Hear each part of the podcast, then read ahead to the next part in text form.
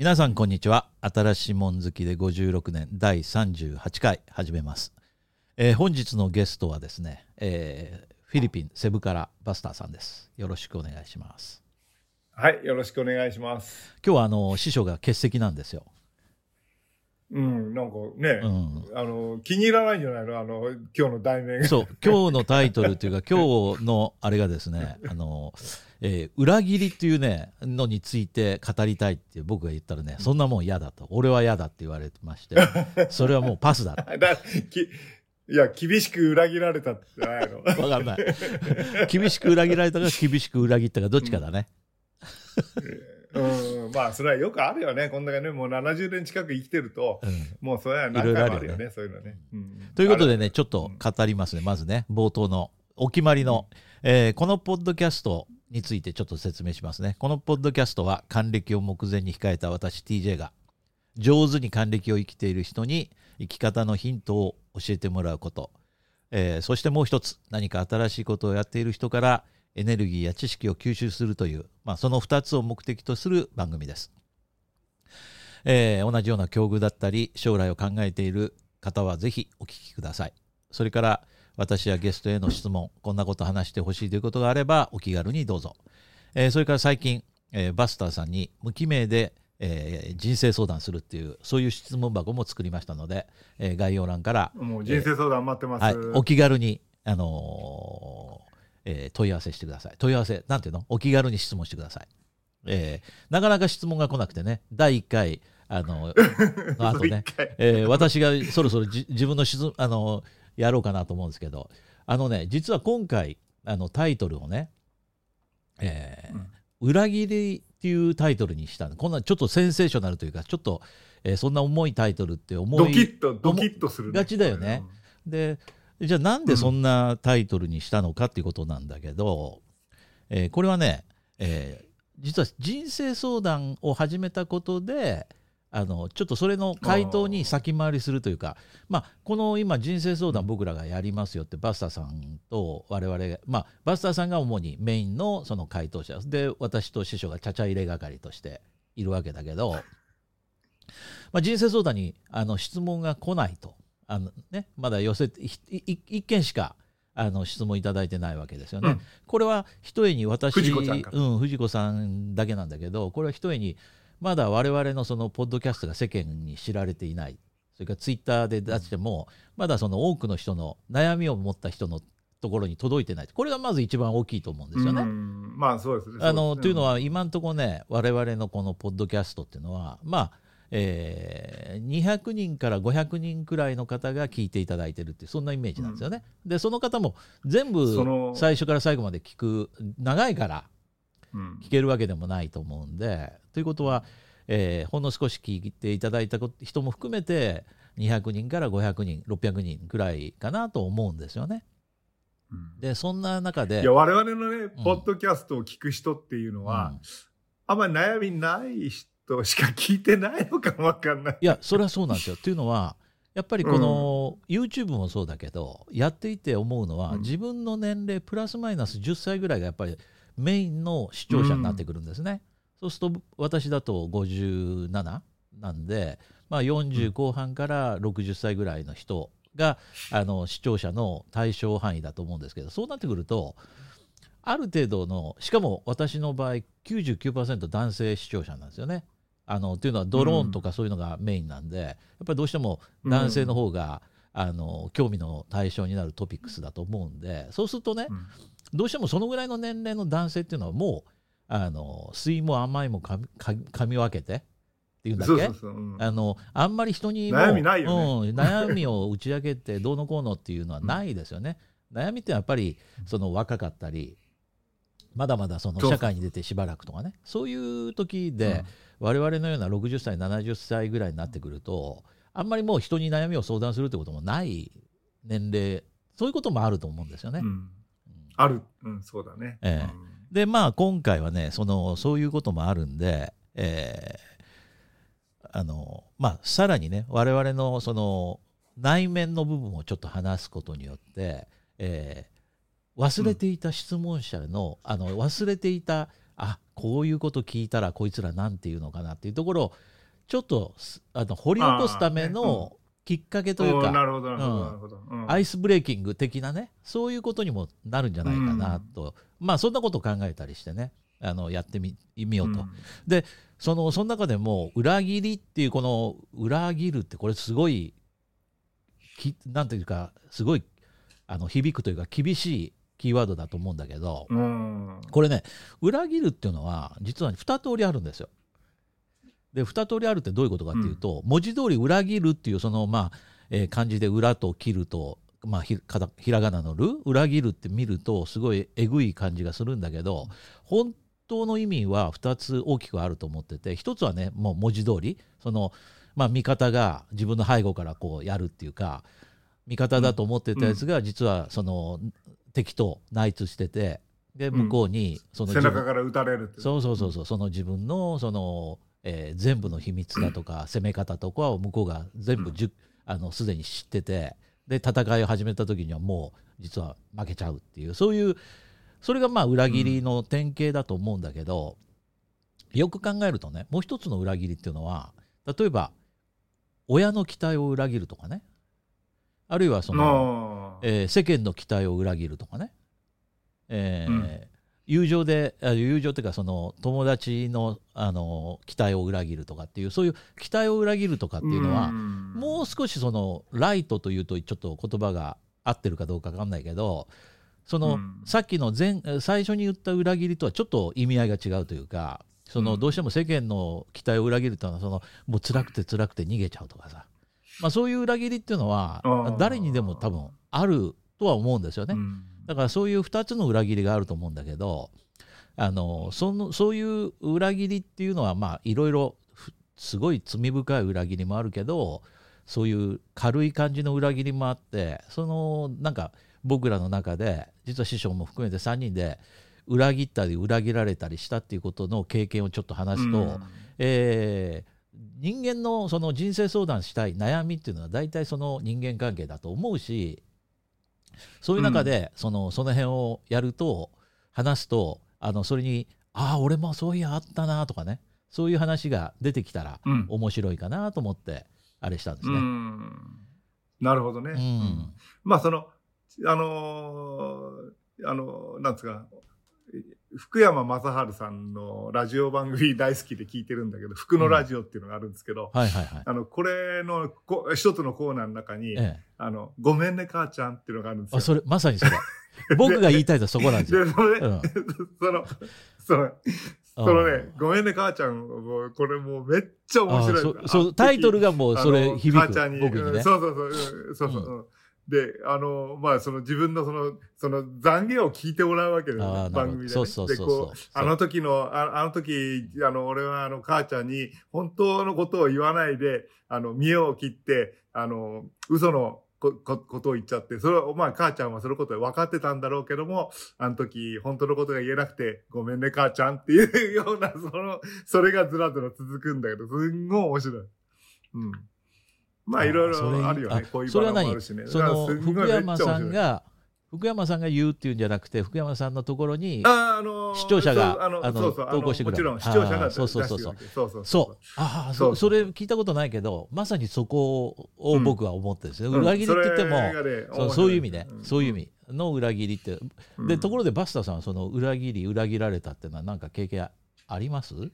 もうね、もう生まれた時から、ね、裏切りの連続で、僕が、あの、親父は実はその、まあこれ僕のせいじゃないと思うんだけど、親父は野球が大好きだったんですよ。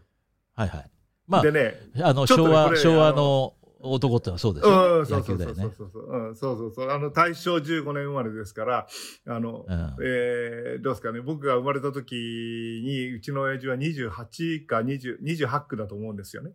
で、あのーその頃、あの、要するに戦争にか、あの、戦争に、まあ、その、戦争に行ってすぐ帰ってきたわけですよね。あの、あの終戦になってすぐ行ってこいってすぐ帰ってきちゃったんです。で、帰ってきて、あの、うちの親父さんのその、お父さんっていうのは、あの、渋谷でもって、その、洋服を作る、テーラーをやってたわけですよ。あの、だ男性、ダンス、男子のあの、洋服を作る、背広って言われる。あの、有名なテーラー、そうそう、背広ですね。であれ、あの、すごく有名なあの、テーラー河村っていうのがあるらしいんだけど、それとはまた違う、はあの、河村太郎さんっていう人が、その違ううんもう自分もすごい職人で作って、ピシッとしたのを作って、結構それは、それなりに、あの、成功してたんですよ。うんで、それ、まあ、その、そ、まあ、そういうのがあって、で、その、まあ、そ、そこの末っ子でうちの親父が生まれたんですね。11人目かなんかに生まれて。それで、あまあ、一応可愛がられて育ったんですけど、あの、まあ、スポイルされたいうような、あの、親父の、僕はその、せがれとして生まれたわけですよ。で、うちの親父はとにかく、あの、なんかね、ちょっとね、おかしかったんです。で、あのね、フォトグラフィックメモリーって、近頃僕よく聞くんですけど、多分、あの、うちの親父っていうのは、それ、それだったんだと思うんですよ。とにかく、一回瞬間的に見たことでも忘れないんですよ。何その、ということはで、忘れない。スーツのあの、マイクじゃないですか。もう、あの、だからさ、あん、ああいう具合にすできる人ならよかったんだけど、とにかくね、その、自分でも意識してないわけですよ。その、自分の記憶力がもうめっちゃいいっていうことについて、自分でもその、全くその、なんていうのかな、えー、意識してない人だったんですよ。で、それで、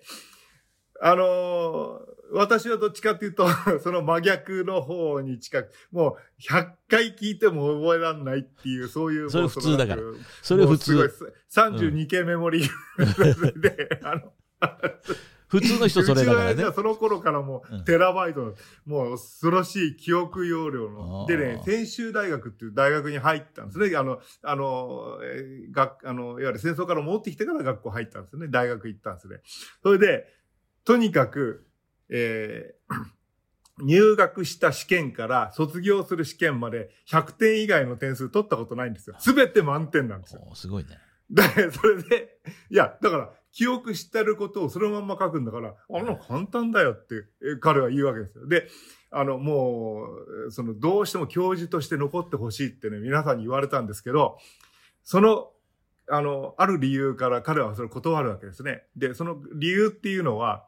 俺は一週間に3日ぐらいしか働きたくないんだって。うんで、これもうね、みんなね、その、その、とにかく昔仇の人はね、何かやって1年間で3日ぐらいしか休めないのに、あの昔はね、それ、1週間のうちには、その4日しか働かないで、どうやって飯食っていくんだって。もうみんなに怒られるわけですよ、うちのいや。めちゃくちゃ先進的じゃないですか。今の、令和の人みたいじゃん。で、それが一つ、そうそうそう、それが一つですね。あの、で、もう一つの理由っていうのは、朝起きた時に、あの、野球が好きで、ゆっくりあの、ベースボールマガジンっていうのがあったんですね。で、その、ああ朝起きて寝床でベースボールマガジンをゆっくり読んで、それで、あの、遅いその朝飯兼昼飯を食って、で、午後、いやまあじゃあそれで少し働くかって3時ぐらいから7時ぐらいまで働いて終わりにするっていうような生活がしたかったんですね、彼は。で、そのテーラーなんてのは考えられなかったんですね。あの、うちのお父様なんですけど、それで、えー、で、彼は考え、考えたかどうかわかんないですけど、もう、そろばん軸やりたいって言って。そろばん軸っていうのはまさにね、水、土、日と3日間休みなんですね。で月火木金で終わりなんですよね。それで、あのーし始めるのは、その午後4時ぐらいから始めて、夜7時ぐらいに、7時とか8時で終わっちゃうわけですよ。で、あのまあ、その日銭も入ってくるし、そこそこな生活はできたんです。で、あの親父さんとかには、その、もう、それが自慢でしょうがなかったわけです、うちの親父は。それで、もう俺はもう天下取って、もうわかりますよね。その、だって戦争行って帰ってきて食うもの困ってるような時に、そういう、あの、いわゆるその、なんですかね、あの、えービジネスパターンを探したわけですから。で、これがね、あの、うんうちの親父の、は僕に、その、あの、そろばん塾の先生をやりなさい。続、つ続きなさい私の、あの、ね、後を継いでこれやらないって、僕もそれが嫌で嫌でしょうがなかった。っていうのはね、あの、もうガキンチョの頃からもうその、なんていうの、その、えー、2歳半ぐらいから九九とか言わされてたわけ。陰1が1、陰2が2うわ、だとねき。つ。九九81の。いや、それもやって、だから、それが当たり前だったわけですよ。だから、それが当たり前っていうのは、相当勘違いされるわけですよ。っていうのは、あのー小学校の時なんかは、その、普通、掛け算九九とかやってないわけですね。僕、小学校1年生ぐらいの時に、2桁かける2桁ぐらいの暗算でできてたわけ。今相当劣化してますからね。あの、計算機使わない。計算機使っても間違えるけど。あの、そういうところで、あ、あの、IQ とかそういうのは計算の速度とかそういうんで、あの、判断してたから、あの、間違ってるよね。その、要するに本当の頭が良くなないんだけど、その反復で覚えたことで、こうできちゃうっていう子供もいるんだけど、もうそれはごっちゃにして、その、評価されるから、あの、そういう、そういう、まあ、あの、子供の幼少期を迎えるわけですよ。で、最初のうちはいいんだよね。小学校2年とか3年ぐらいまでは、なんとか、あの、あ周りのレベルがそれだけ、それだけ、4、4、4年生、5年生、6年生ぐらいになってくると、今度、その、えーなんていうの、加減上場だけじゃなくなってくるわけです。難しい、鶴亀山とか出てくると、もう全然もうわかんない。そこで、あの、メッキがボロボロ剥がれる。それが僕の、なるほど。あの、第一の、あの、父親に対する裏切りでございます。それは、それは裏切りというのかどうかわかんないけど、なるほど。親の期待ってあるよね。相当期待し、いや、期待したと思うんだよね。うん。で、あのーそれとね、あの、もう、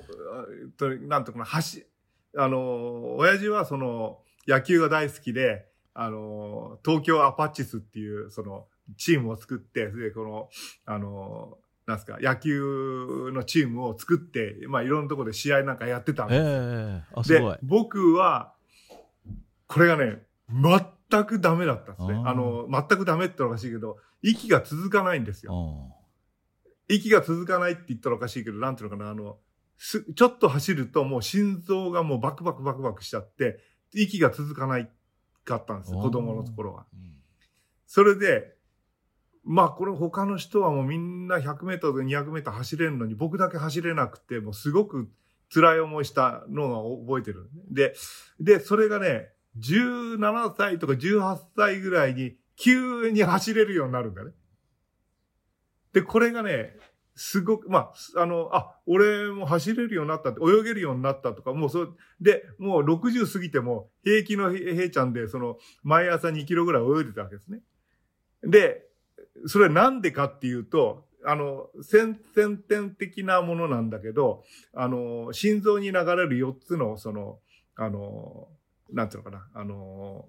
うんえー血管のうちの一つが詰まってたんで、ええあの、生まれた時かえら。えところが、それはその、それを補う形で、毛細血管が、その、えーあ新たな、その、えーバイパスを作って、それで、それが大丈夫になるまで17年間かかったわけです。うん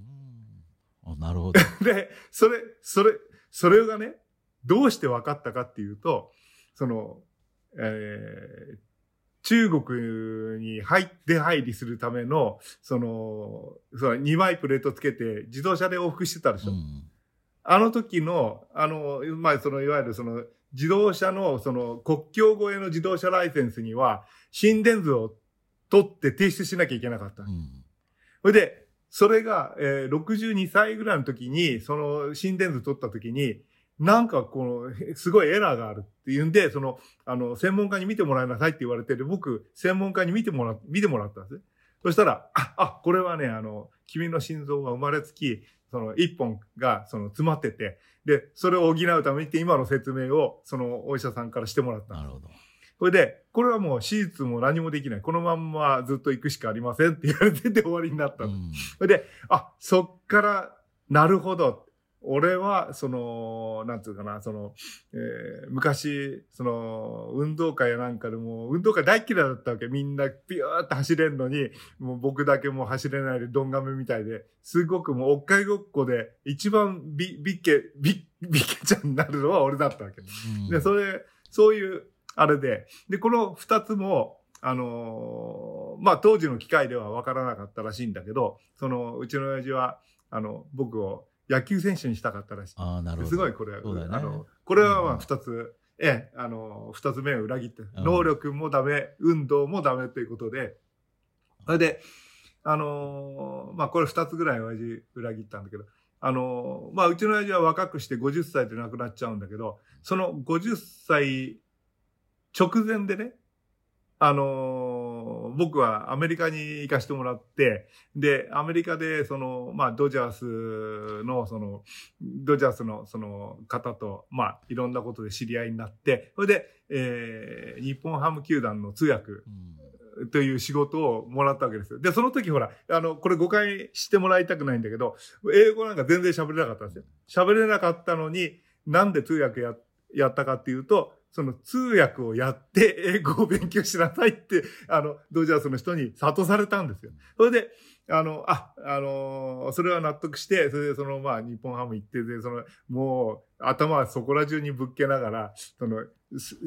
世間のそこら中の人もすごい裏切りまくって、いい加減な通訳やってる、ね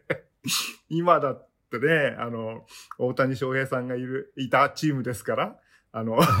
大変なことになってると思う。その頃はそんなに大変じゃない。で、まあ、で、それで、その時に、その、通訳やってる方で、ゲイリー・ジェスタッドっていう、その、あの、タイオ・フェールズに、あの、移籍した選手が、と特に仲良くなって、で、あの、うちに遊びに来てくれたね。で、その時に、その、日本ハムのユニフォーム着て、で、うちの親父に、こう、握手して、あの、くれたんですけど、それが、おそらく、私が、親父が生きてるうちにできたという、その、最大の親孝行がそれだと思う。すごいね。でもそれはいい話だね。そ,、うん、そうそうそう、うん、で、それが、それから半年後に、親父は亡くなるわけですよ。あすごいね。で、あの、そうなんですよ。大変だったのは、ね、親父が死んで、うん、うん、そう、死んで、それ、あのー、まあ、それで、僕が日本ハムからもらってたお給料が6万1千円、6万2千円かななんかそんなもんだったんですけど、あの、借金がございましてね、うん、ちのお父様 その借金を返さなきゃいけない。それは毎月で24万円借金がすごいね。6万1000円それはちょっとひどい、ね、いや、うん、それはだからね、あの、生命保険とか全部解約して、うん、それを頭金にして、家建てたんですよ。あの、すごいローン、ローン作って。はいはいあの、横浜銀行さんに、あの、大変な、あの、借金をしまして。で、それで、その、大変だったんで、それで、まあ、そこら辺が、その、これは、親父は僕のために、その、楽をさせてやろうと思って、まあ自分は死ぬって知らなかったから、あの、まあそれで、あの、家の、家をきれいにして、その、そろばん軸をきれいにして、それで、やるということで、あの、それでその借金を、あの、してや、あの、まあ、えー、作ってくれて。で、その新築パーティーで、彼は、あの、非常に、あの、まあ、いいあの、雰囲気になったんですね。というのは、あの、さっきも言ったけど、ゲイリー・ジェスタッドが来てくれて、あの、ユニフォーム姿で握手してくれたりかしてくれて、それすごくもう、それは最高だった。だけど、そっから半年経った時に死んじゃうわけ。だから、それで、その、あの、建築の費用だとかそういうのが全部そのまま残ってるわけですね。それもまたすごいね。これがね、う、そそれで、だけども、その、そろばん軸は、その、一あの一生懸命、その、まあ、嫌だったけど、その、ごめんね、その時、あの、塾に通ってくれてた人とか聞いてる、まあ聞いてると思わないけど、聞いてたらごめんなさいなんだけど、その、まあその、嫌で嫌でしょうがなかったって、早くこれやめなきゃいけないなと思って。それで、あの、半年で建てた家を全部その、取り壊すんですよ。すごいね。で、どうして取り壊すかって、さらにお金借りるんですよね、また。横浜銀行さんとか富士銀行さんにお願いして。それで、えー、そこに7つ、あの、ちっちゃいアパートを建てて、で、それで、あの、えー、収入を得て、そうすると、自動的にこう、そのお金をもらって払うっていうことで、やっとそのなんですかね、あの、えー、朝4時に起きて、お豆腐屋さん行って、お豆腐を作るアルバイトして、それからあの、えー、なんですか、えー、日本ハム行って、通訳やって、で、帰ってきて、そろばん塾やって、で、夜は女性セブンとかなんかのエッチな記事とか翻訳したりなんかして、それで、あの、そういう、その、あのー、毎日だったんですよ。で、それくらいお金がね、もうなかった。もう、もうすんごい大変だった。それでだけど、それが、うん、あの、うん、なんとか、あの、なったわけですね。で、その、まあ、それからあともずっと、36歳ぐらいまでずっとその、あの、なんですか、お金を返済しなきゃいけなかった、ねうんで、終わったのが35、6で、あの、その頃はもう香港にいたんですけども、あの、まあ、そ、何をこんな話したかっていうと、まあ、その、親父も俺のことを一応裏切ってくれた。そうし仕返しされたんだね。でいや、もう、そう、すもう千倍返しぐらい大変だったね。うんだけど、そこが今度、あの、あの、バブルになったでしょ、うんで、あれは、まあ、良かったよ。で、親父、あの、まあ、その、その土地とか建物が売れて、で、まあ、お袋はもう死ぬまで苦労しないで、あの、生きていけましたから。うんだから、それはまあ、非常に良かったね。うんまあ、いろいろありましたけどね。まあ、そういうことで、まあ、あの、その、なんですかね、えー、お袋の話、ごめんね、母ちゃんまだしてないんだけど、ごめんね、父ちゃんっていうか。いや、でもそれは、でも、まあ父ちゃんもやってくれたねって。う裏切りとは思わないけど、やっぱりそのね、うん。あの、ひなんていうかな、えー思ってることと、親が思うことと子が思うことってやっぱり違うし、僕もやっぱりそのど真ん中にいるしね、自分の子供もいて、自分のあのうん両親もまだ健在で、あの両親が思ってることと僕が思ってること違うし、僕と思ってることとまたあの自分の息子が思ってることは違うしね、それを裏切りというかどうかっていうのは別としても、やっぱりね、まあまあ、そう、確かにそうなんだよね。うんでも、その人の期待を裏切るか、裏切ったっていうことに関しては、その、まあ、その、もし僕が日本にいて、日本で子供を産んで、その、なんて、あの、日本で結婚して子供を産んで、その、っていうのがもう少し早くできたらね。でもまあ、二十歳ぐらいの時に、あの、亡くなっちゃったから、うんそれも、まあまあならなかったんですけども、ね。まあそういうことですね。うん。だか、ららいろいろありましたけどね。ごめんね、父ちゃんっていうのは本当そうだよね。ぼ実は僕もね、その、今回のこのお話の中でね、やっぱりごめんね、父ちゃんあるんですよね。で、うん実はその、あのーえー一番最初にそのし質問がなかなか来ない時に人生相談が僕の人生相談を、あのバスターさんと、えー師匠にしようと思って 実はその、えー文章をちょっと質問の文章を温めてたのがあったんだけど、うん。まああの幸いにしてねあの質問があったから、あのそれはあの取り下げて今まだ心の中温めてるんだけど、っていうのは、えー僕の中でのそのまあこれ裏切りじゃなくてその親の期待を裏切るというねそういう意味でのあの、うん。あれはやっぱり僕はねそのずーっとまあすごくいい子だったんですね僕って。自分で言うのもあれだけど、いや、ま 基本的に真面目だったしその親の言うことをよく聞いたわけですよ。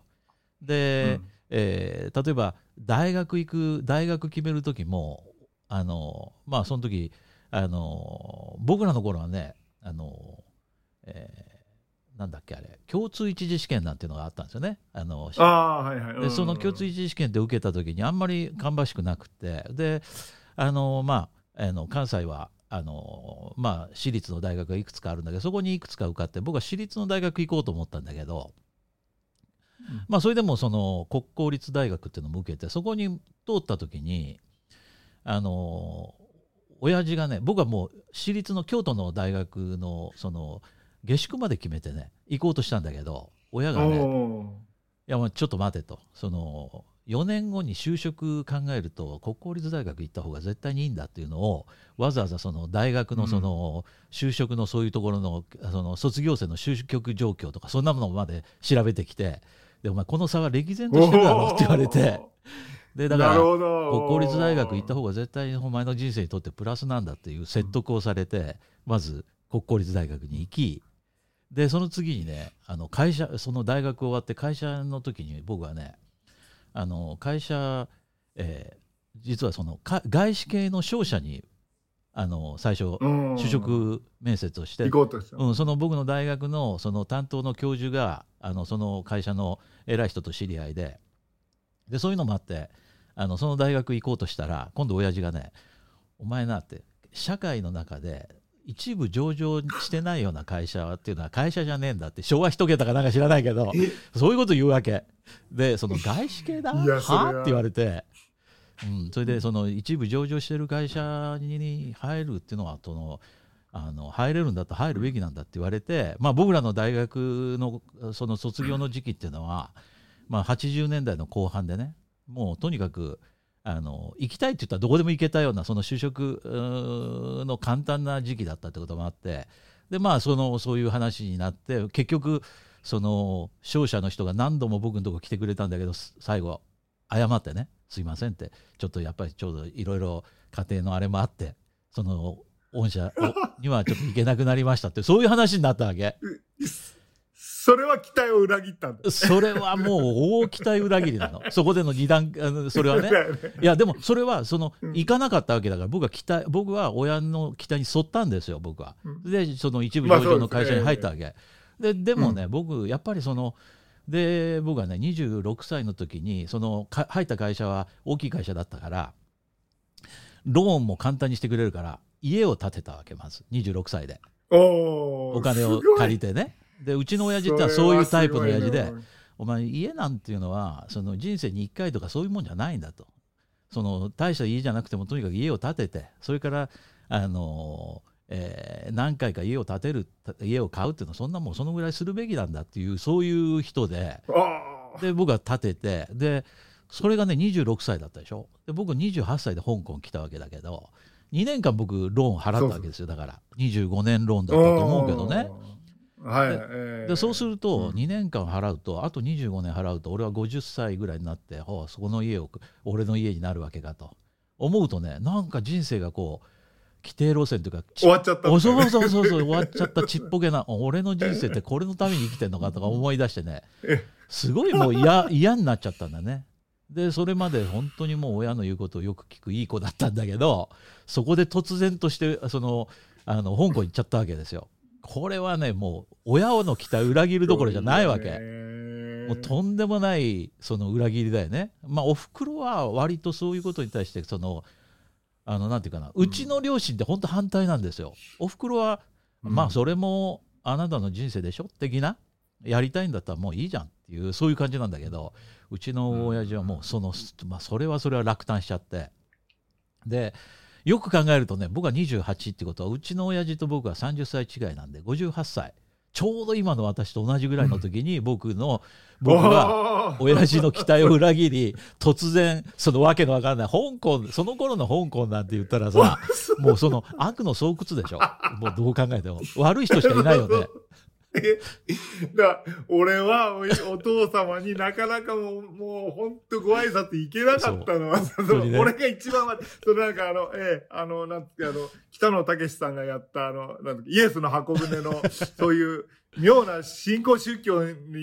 あの、惑わされてるんじゃないかって疑われたんだからね。ねね絶対そう思ってたと思うし、だってそれで、いくつだろう、まあ40いくつになった時でもまだ帰った時に、でお前そろそろ帰ってくるのかって今その頃でも言われてたっていうぐらい、うん、まあ、そういう人生だったわけですよね。ねうん、でやっぱり自分がその57にもなってくるとやっぱりその。えー、まあ親にその僕は兄弟3人男3人兄弟で兄貴と弟がいるんだけど兄貴はその両親の近くに住んでるからまあその弟もあの、ね、関西に住んでるんで実家にはそんなにめちゃくちゃ離れてるわけじゃないけど、まあ、その親と一番仲の良かった私がその長い間その地元に帰ってないっていうかね、まあ、だいぶこの10年とかちょっと金銭的に余裕もできて、うん、もうそれからあの飛行機代も安くなりましたよね。うん、そうすると年に3回か4回かもう帰ることができるようになってでようやくその、えー、親にあの1回帰ると1週間や10日ぐらいはいるからそうすると年に30日とか40日ぐらいは顔合わせるわけだから。うん、会えるから、ね、うん、それでまああの罪滅ぼしというかそのあの、うん、昔のそのなその失われた その二十数年を こう僕なりにそのあれしてるわけで埋め合わせしてるつもりなんですよね。ところがですねそれでもういい年になったからじゃあその親がその80超えるともうそのそうは言っても先がそんなに長くないからどっかでできるだけ長くもう少し長くいてあげてその親2人で住んでるんですよね。今僕の育った実家でね。うん、そうするとそのまあ、兄貴もちょっと違う家に住んでるのでその2人で過ごしてるんだけど、やっぱりどうしてもその買い物だとか買い物あの車ももうあの免許証返上してるんで。うん、あーなるほど、ね。で田舎なんでね東京だったら。らねまた違うんだろうけど田舎なんで、車がないとバスでその買い物に行かなきゃいけないとかいろいろそういう不便なところなんで、帰ると、えーその例えばネットの、ね、回線をこう契約を見直してあげるとか携帯電話どうのこうのとか、うん買い物一緒に行くとかそういったことをまあやってるわけだけどそれがその1年に数回しかそういったことをやってあげられないというのはちょっとなんかあの親に申し訳ないなというのもあって、で、うん2年前にいよいよちょじゃあ1年のうち半分ぐらいはあのその実家の近くに住んで。まあ、親と一緒に住むかどうかは別として、その家の近くに家でもかあのその実家の近くに家でも借りてねあの、うん。住んでみようかなと思ってたところがコロナですよ。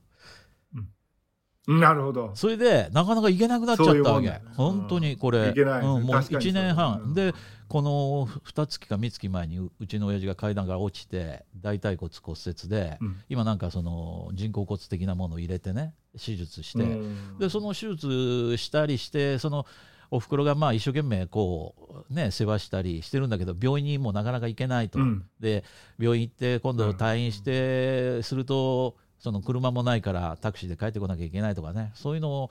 あ話を聞くにつけ、そのまあいてあげたらいろいろできるのになとか思ってね。そのなんていうかな、そのそういう状況になって今思うのはやっぱりバスターさんもそれから YKK 市長もそうだけどお父さん早く亡くされてるじゃないですか。でそうなんですこよのまあ本当ここバスターさんのところは何年だっけ？2012年だっけ？あのお母さん亡くなったのって。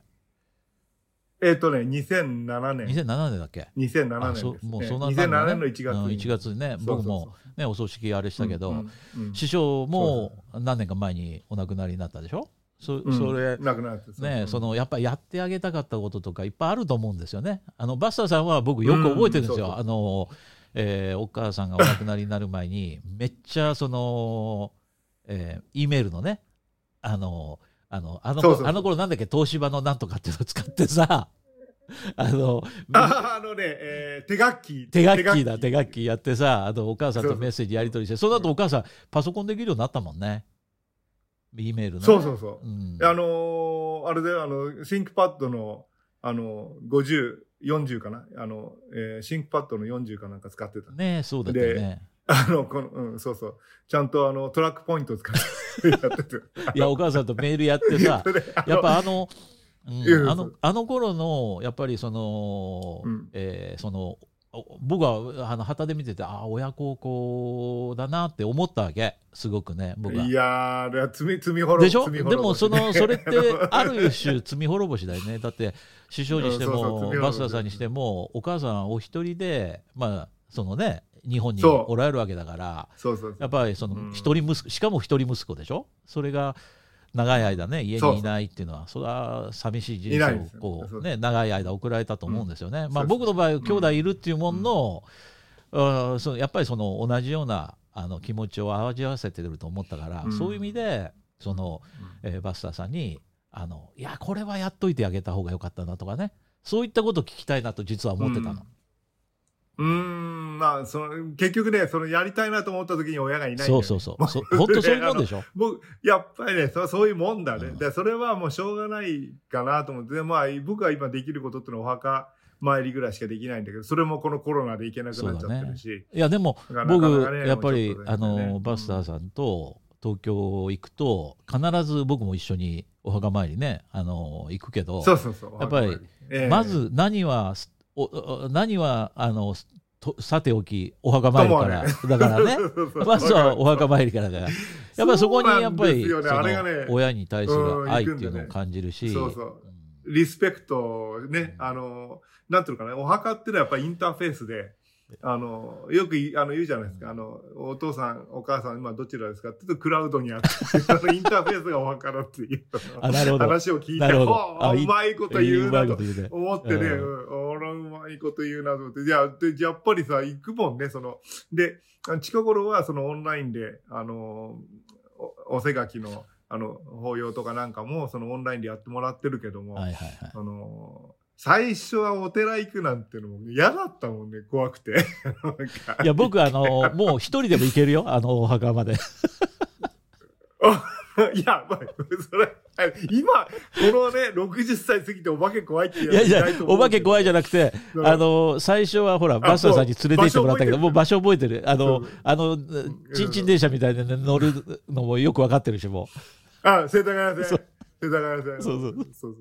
いや、今日あの、友達申請していただいた方が、世田谷、世田谷にお住まいの方あそうなんですよ。大阪出身の方う。で。ええあの、で、いや、今、実はその、それチャットしてたわけ。うんあの、この、あの、収録始まる前に、ちょっと脱線するけど、はいはいはい。で、えー、お大阪生まれでサンディエゴに2年間いて、えー、サンディエゴうちの息子もいたんですよって、今どちらに行った？世田谷、世田谷に住んでる。えー、世田谷って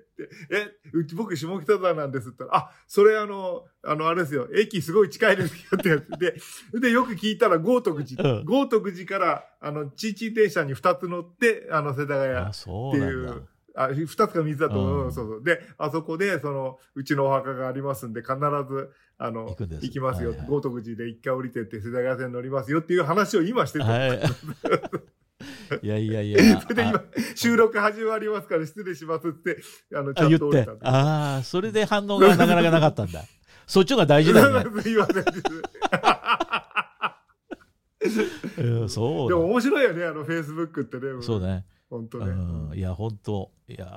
ー、いろいろありますよね。うん、いろいろあります、本当に。いや、だから師匠とかね、バスターさんにその辺のね、やっぱりその、親との付き合いっていうのはやっぱり聞いとくべきだなとずっと思うんですよね。いやまあね、この、野球チーム作り、作りたくて僕一人しか出てこなかったんですね。うん一人っ子でしょ。うんだから、あの、まあその反動で僕子供6人いるのかもわかんないけど、あの、いや、もう間違いなくそうでしょ。心にね、子供心にね、やっぱり兄弟がいないっていうのは、ちょっと辛かったね。うん。あの、やっぱりその、兄弟って自分の、なんていうの、お親が二人に私でしょ？だから、もう極端な、その、なんていうの、僕はもう一番仮想なわけですよ、子供だから。いやいやいやあれしちゃいけない、これしちゃいけない。いやいやいやいや、やっぱお 大事に育てられてるとか分かりますよ。師匠にしても、マスターさんにしても。もう一人っ子のその愛情を全部独り占めして大きくなったんだろうなっていう感じがしますよ。これがね、うんこれいかんね。うんあの、一人っ子って良くない。絶対良くない。今自分の息子が一人っ子だからよく分かりますよ。いや、それわかるでしょ。分かりますね。あのね、やっぱ子供はたくさん作った方がいいのよ。うんあのーで、あ、まあ、たくさんって言ったら、まあ、あの、限度があるかもわかんないけど、やっぱりね、3人ぐらい、3人とか4人ぐらいは持ってた方がいいよ。で、あのーそうしないと、やっぱりね、その、んなんていうのかな、その、社会にならないんだよね。その、親の中で育ったって愛情をたくさん受けるのは、その、あおもちゃだとか、あの、チョコレートっていうのは全部俺のもんだから、すべて俺独り占めできるっていうのはあれなんだけど、もの、人に物を与えるとか分け与えるなんていう、あの、もう、そうそういう感覚がもうなくなっちゃうしね。いや、分け、あのねいいのは、そこはね、分け与えるとかね、あの、そういうことじゃなくて、取り合うっていうのがあるんですよ。あ奪い合う奪い合うんですよ、兄弟っていうのは、本来。もう、あの、気抜いてると食われてるんですよ。それ、あのね、今ね、昨日の夜ご飯なんだけどね、その結構、あの、美味しそうな、あの、あの、例えばステーキなんか焼いた時に、あの、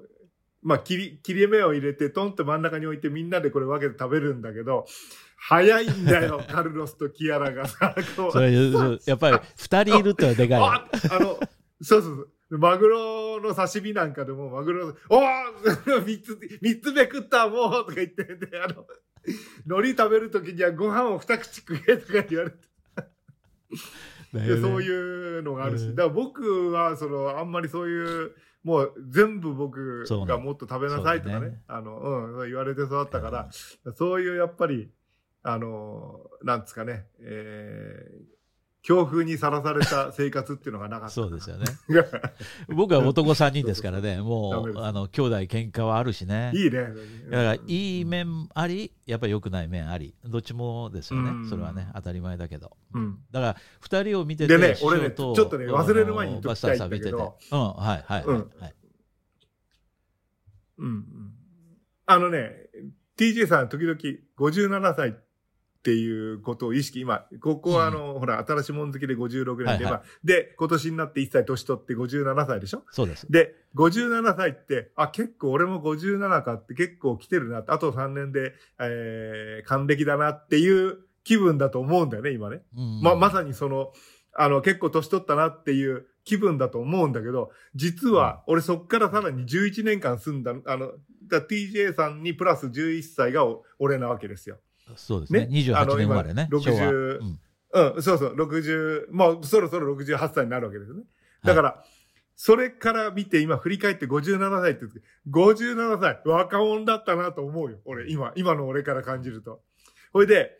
えーやっぱりね、60超えたぐらいから結構このガクーンってこう体力とか、あの、あ、あの、感じるぐらい落ちるんですよ。いやーもう、もうすでに落ちてんですけどね、それをこれ以上落ちられると困りますいね。やいや、こう、まあ、この、それで、その、こう、まあ、いろいろこう工夫して、なんかこう、オートバイ乗ったりなんかして、うん、なんか体力をつけたり、ご飯たくさん食べたりして、食が細くなってくる。物が食べれなくな信ってくる。じられないね。これがなんて悲しいわけ。うん、悲しい。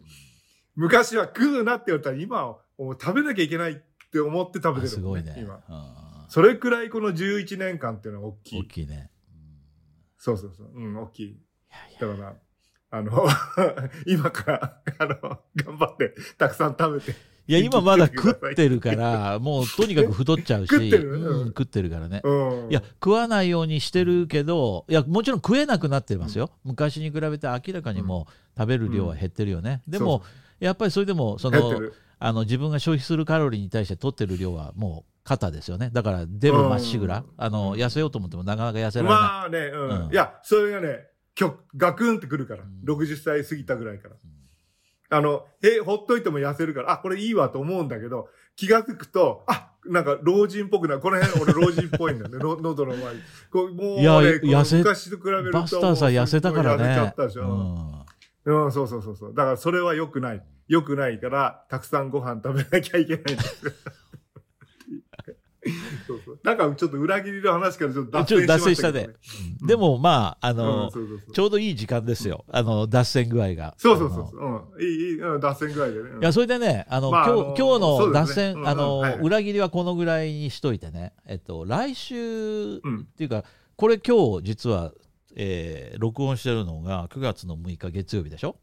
で、さっきね、あの、はいはちょうど、えうん1週間前に録音した、その映画とドラマの、あの、ことを。アップしたんですよね。で、うん。出して。1週間っていうと1週間ごとに1時間ぐらいのものをやるより1週間で、うんえーじゃなくて1週間に2回に分けてあ30分ずつぐらいの方が聞いてる人も聞きやすいのかなと思ったりするんですよね。うん。それ、そううん。だからそういうのもちょっと今後ね考えて。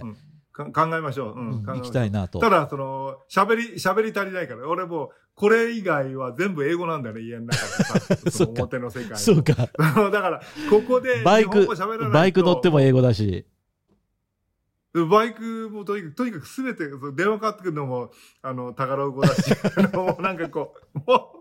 とにかくもうその、で、もう今、あの、もう、あの、スクランブラー乗ってる人たちからは、お前はもうそろそろビサヤ語を習えとか言われてるわけで。で、ビサヤ語なんて、マイナーの、その中のまたすごいマイナーの言葉を今から、もう67歳になって、この上にもう一カ国覚えなきゃいけないんですか、先生ってそういう状況になっていやいやいけますバスターさんならいけます。いけます。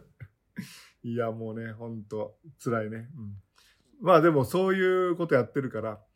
あの、だからその言葉、この番組が何が大事かって、僕にとって、その、この新しいもん次56年何が大事かって言ったら、まず日本語が話せるっていうことはね、これ一番大事で、大事ですね。あの、昔の思い出話、うん思い出話をさせていただけるっていうことがそうだね。で、。これをやってると、うん、まあいろいろこうものを考えたり、スクリプト考えたりなんかするから、うん。その、これは将来、あの、に地方症にならない予防薬を今いただいてるようなもんで。いや、あの、まあこれ10絶対あると年、思う10年後に聞いたらまた違う気持ちで聞けるしね、きっとね。それはまた一つの楽しみ絶対面白いと思う。うん、面白いと思う。うん、面白いと思う。ねやっぱり、うんその、昔の話を、自分でしてる話をもう一回聞くっていうのはね、これは面白い。10年後にこれを聞きながら、あのこれを対これを題材にもう一回別の話をするってのがいいかもしれないね。そうそうそうそう。うん。そうそう。あの、ね67歳になった時に。いろいろ楽しいこと TJ が。そう、67。いやー、うんもう嫌だな、僕その頃、いくつになんだよ？78歳、79歳だよ。うん、師匠上超えるよ。もう、今の師匠を超えちゃうね。そうそう ででその頃、師匠はまたさらに上行ってるからね。あの上行ってるからうん。まだ師匠あのまま、そうそあの、毒舌吐いてるでしょ？いや、もう、あの、毒を吐きながら、あの、行くと思うけど。今回でも怒ってたからね。裏裏切りだ。俺はそんな話したくねえんだ。っつって。パスって言われたよ。でも、あの、お父さんがね、その、ほら、特攻隊だったわけでしょ？そうそうそう。で、行かないで、あの、書いてあのね。だから、本当は、うん、だから、その師匠、そこら辺の話をしてほしいね、うんだけどね。うんまあ、その、その辺の話をまた、来年の8月15日。うん、聞いてみましょう。うん次ね、あたり。うんまあ、あの、また次、タイトル、いろいろ考えてやりましょう。ということで、今日は、えーちょっといつもより短めかな。でも、ちょうどいい感じだと思うんで。うんはい。まあ、こんちょうどいい感じですね。はい。今、だいたい50分。うん。ははいいはい、了解です。はいじゃあまたお願いします。はい。よろしくお願いします。さようなら。はい。失礼します。どうも。